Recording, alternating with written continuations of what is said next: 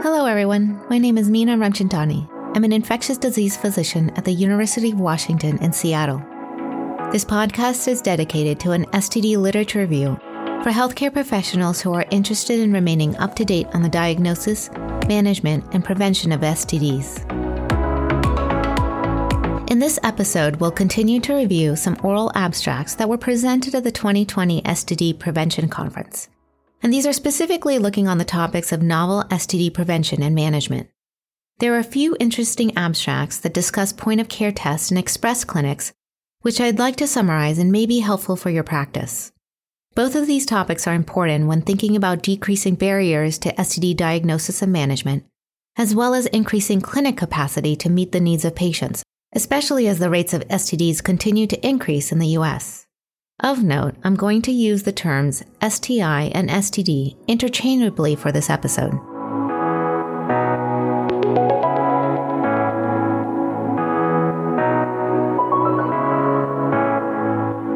The first topic I'd like to introduce is point-of-care testing for S T Ds. There's a huge need for point-of-care testing to be adopted into clinical practice for S T Ds, and I find this is a hot topic among clinicians.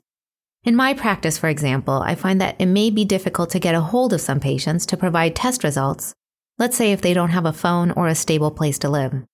Some patients may live far away from the clinic, and then returning for treatment several days later after a test might return positive can be a burden. Point-of-care testing can improve S T D diagnosis and treatment in acute care settings, such as, for example, the emergency room or urgent care facilities. And these abstracts were taken from two sessions. Missing the Point, When Will Point-of-Care S T I Testing Be Available for Prime Time? As well as Novel Developments in S T I Diagnostics and Testing.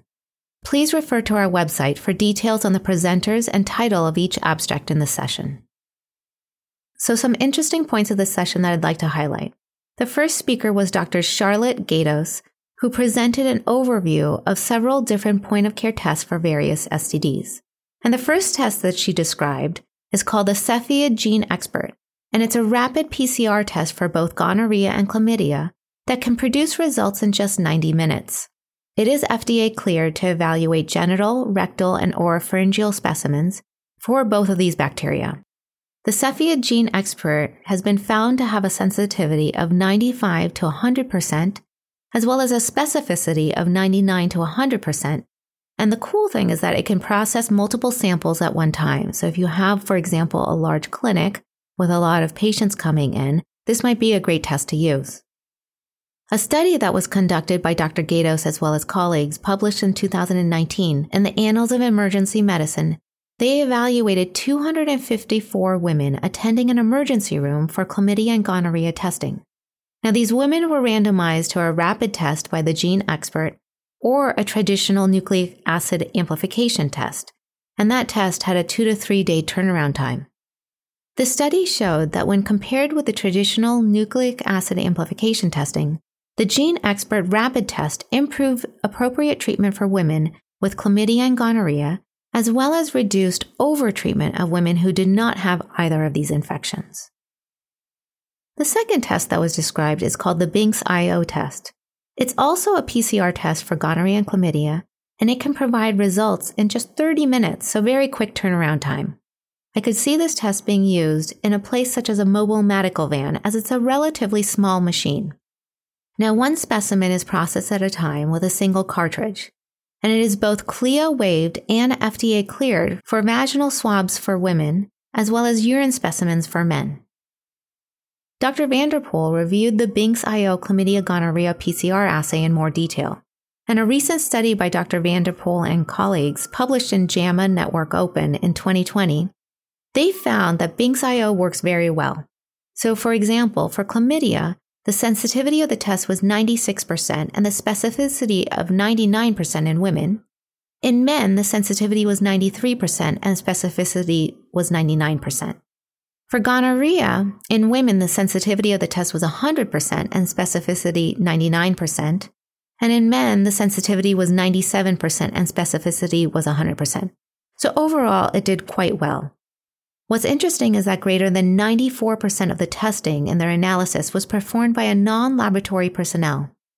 They found that the test only added on about eleven minutes to a routine clinic visit, and the medical provider was able to treat the patient before the patient left the clinic that day. Now, taking a look at a different organism, Trichomonas vaginalis, there were two different rapid assays that were described in this oral abstract. The O S O M Rapid Trichomonas vaginalis antigen test is a small kit that provides results in just ten minutes, and it is C L I A waived. It has a sensitivity of eighty-three to ninety percent and a specificity of ninety-eight to one hundred percent. The other Trichomonas vaginalis assay that was discussed is the Solana Trichomonas assay. It's a nucleic acid amplification test that has a turnaround time of about thirty-five minutes, so a little bit longer. A study that was done by Doctor Gatos and colleagues on the Solana Trichomonas assay was published in Expert Review of Molecular Diagnostics in two thousand seventeen. What they found is that this assay showed a sensitivity and specificity of ninety percent and ninety-nine percent for vaginal swabs and one hundred percent and ninety-nine percent for urine specimens. Now, taking a look at rapid point-of-care tests for syphilis, there is the point-of-care syphilis health check, which is a rapid trypanemal antibody test. Because this test is a trypanemal antibody test, it wouldn't necessarily be helpful in someone who has a history of syphilis, since trypanemal tests always remain positive for many years. So we have this test in our clinic. It's actually pretty easy to use, and the results only take ten minutes. The nice thing is that you can use serum, plasma, whole blood, or even a finger stick sample in order to do the assay. The syphilis health check is both F D A cleared and C L I A waived, and in one of the oral abstracts, Doctor Jeffrey Klausner discussed this assay in a little bit more detail. In a meta-analysis written by Doctor Bristow and colleagues published in Clinical Infectious Diseases in twenty twenty, they analyzed fifteen syphilis health check studies. Overall, what they found is that the clinical utility of this test varies, really depending on the patient population as well as the prevalence of syphilis in that patient population. But they did find that in analyzing these fifteen studies, the syphilis health check assay had a sensitivity of eighty-seven to ninety-eight percent. And a specificity of ninety-six percent. So when thinking about point-of-care tests and which might be applicable to your clinic, there are several things to keep in mind, including where your practice is, who the patients are, as well as the complexity of the test, turnaround time, as well as how to implement getting test results to patients, and who's going to manage those positive test results. So far, it seems as though the test performance of point-of-care tests that I've discussed are pretty good, and they have several potential advantages. Some such advantages include increasing the percentage of persons diagnosed with an S T I who receive treatment, potentially reducing empirical antimicrobial treatment, as well as minimizing loss to follow-up, all of which may be helpful to decrease transmission of S T Ds in the community. So I encourage you to research these tests a bit further if you feel like they might be helpful for your practice or patient population.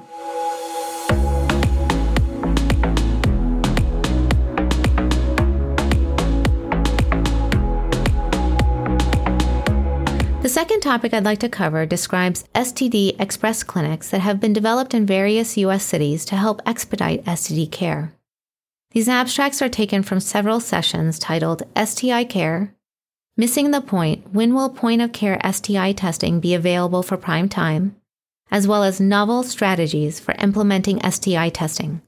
Please refer to our website for details on the presenters and titles of each abstract. So some summary points from these sessions. Chad Hendry described a community-based S T I Express clinic model, which was started in two different neighborhoods in Chicago. The S T I Express clinics were housed in storefront locations of a nondescript space, and that was to help reduce stigma, and these clinics included two kiosks for paperless registration, two interview rooms, two bathrooms, and a microbiology lab for free H I V and S T D tests without an appointment. So the services provided were all free. They were actually supported under grant funds, three forty B cost savings, as well as agency corporate funds. The tests that patients could get were third and fourth generation rapid H I V testing, lab-based fourth generation antigen antibody H I V testing, rapid and lab-based syphilis testing, nucleic acid amplification testing for gonorrhea and chlamydia from urine and extragenital sites through self-collected specimens, rapid and lab-based hepatitis C testing, as well as rapid pregnancy screening. The lab-based test results were available in one to two days, as opposed to the rapid tests were available same day. Now, besides testing for S T Ds, the clinic also provided free personal hygiene kits, healthy snacks, as well as low-cost produce in collaboration with other programs, and that helped to really engage patients. During the time period from April first through August twenty-fourth of twenty twenty, so for about five to six months, they saw about nine hundred sixty-five patients. They described the patients that they saw, and the age of the patients ranged from anywhere from fifteen to seventy-one years old. At the two different locations, the clinic sites were able to reach a very diverse patient population. Now, the presenters found that those individuals accessing the express clinics were more likely to have no income or health insurance. They were experiencing homelessness and or had active substance use.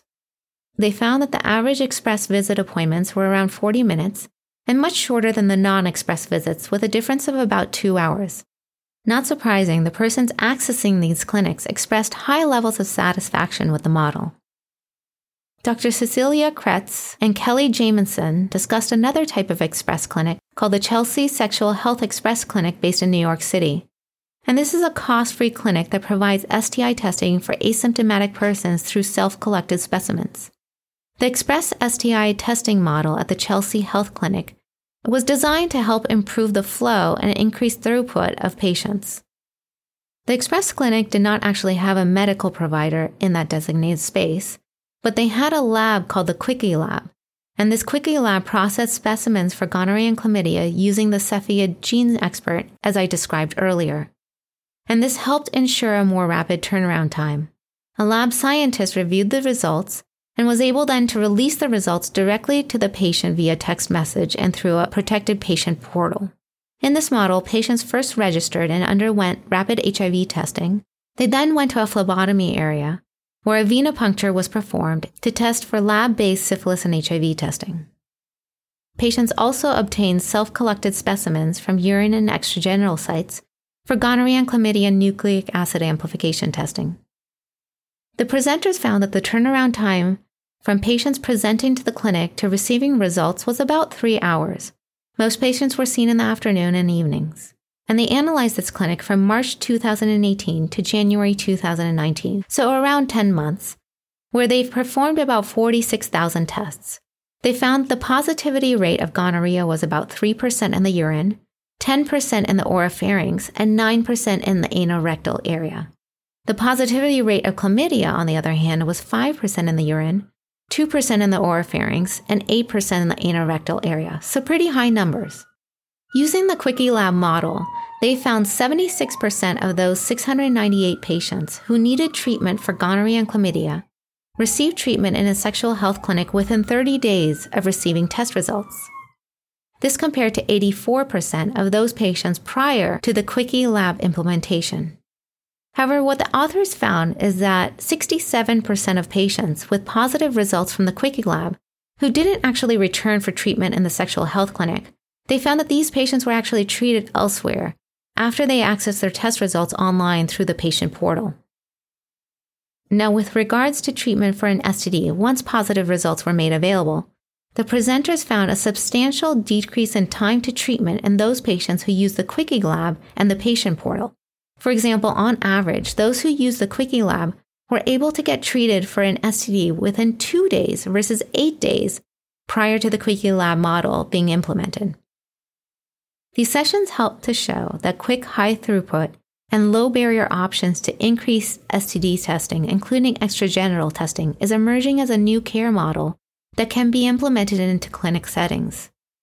They may be expensive to initially fund, depending on the point-of-care test being used, but the express clinics combined with point-of-care tests is a great way to potentially increase clinic capacity, but decrease the time needed from clinicians or healthcare staff. I'm really looking forward to hearing more about these clinics in the future as they develop. Overall, these were great sessions that discussed new ways to diagnose and manage S T Ds, which is something our clinic and others around us are always searching for as the S T D rates continue to increase. Point-of-care testing, I have to say, is an exciting new field, and it seems as though some great progress has been made for a quick diagnosis to help treat the patient before they walk out that clinic door.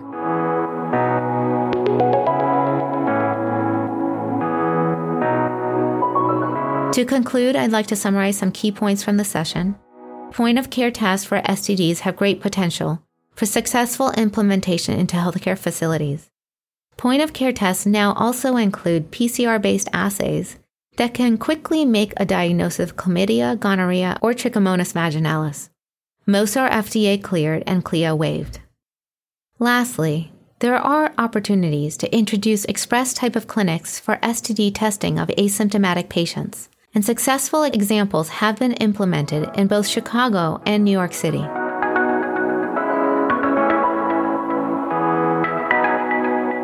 This podcast is brought to you by the National S T D Curriculum, the University of Washington S T D Prevention Training Center, and is funded by the Centers for Disease Control and Prevention. Transcripts and references for this podcast series can be found on our website, the National S T D Curriculum, at w w w dot s t d dot u w dot e d u. Thank you for listening.